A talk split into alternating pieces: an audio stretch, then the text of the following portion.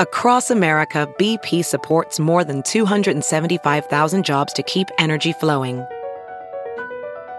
Jobs like updating turbines at one of our Indiana wind farms and producing more oil and gas with fewer operational emissions in the Gulf of Mexico.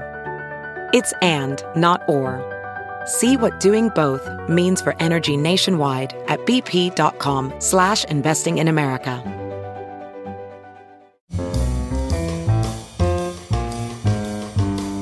This is Merriam-Webster's Word of the Day podcast for April 3rd.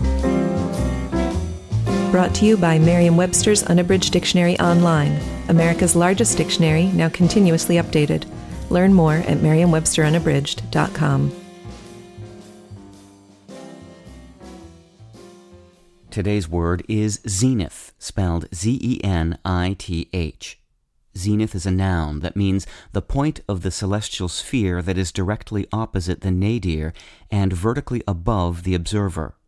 It can also mean the highest point reached in the heavens by a celestial body, or a culminating point or acme. Here's the word used in a sentence from the Courier Mail of Australia by Neela Johnson. As a film actor, muses Helen Mirren, I didn't really reach my zenith until comparatively recently. That zenith was probably the 2006 release of The Queen, with Mirren portraying Queen Elizabeth's response to the death of Princess Diana. When you reach the zenith, you're at the top, the pinnacle, the summit, the peak. Zenith derived from Arabic terms meaning the way over one's head, and then traveled through Old Spanish, Medieval Latin, and Middle French before arriving in English. As long ago as the 1300s, English speakers used zenith to name the highest point in the celestial heavens directly overhead. By the 1600s, zenith was being used for other high points as well. The celestial term is often contrasted with nadir, N-A-D-I-R, or the point that is vertically downward from the observer.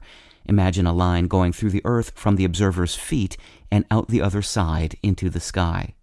Figuratively, the word nadir simply means the lowest point. With your word of the day, I'm Peter Sokolowski. Visit the new Merriam Webster Unabridged, America's most comprehensive online dictionary and the best source of current information about the English language. Get started today at merriam-websterunabridged.com.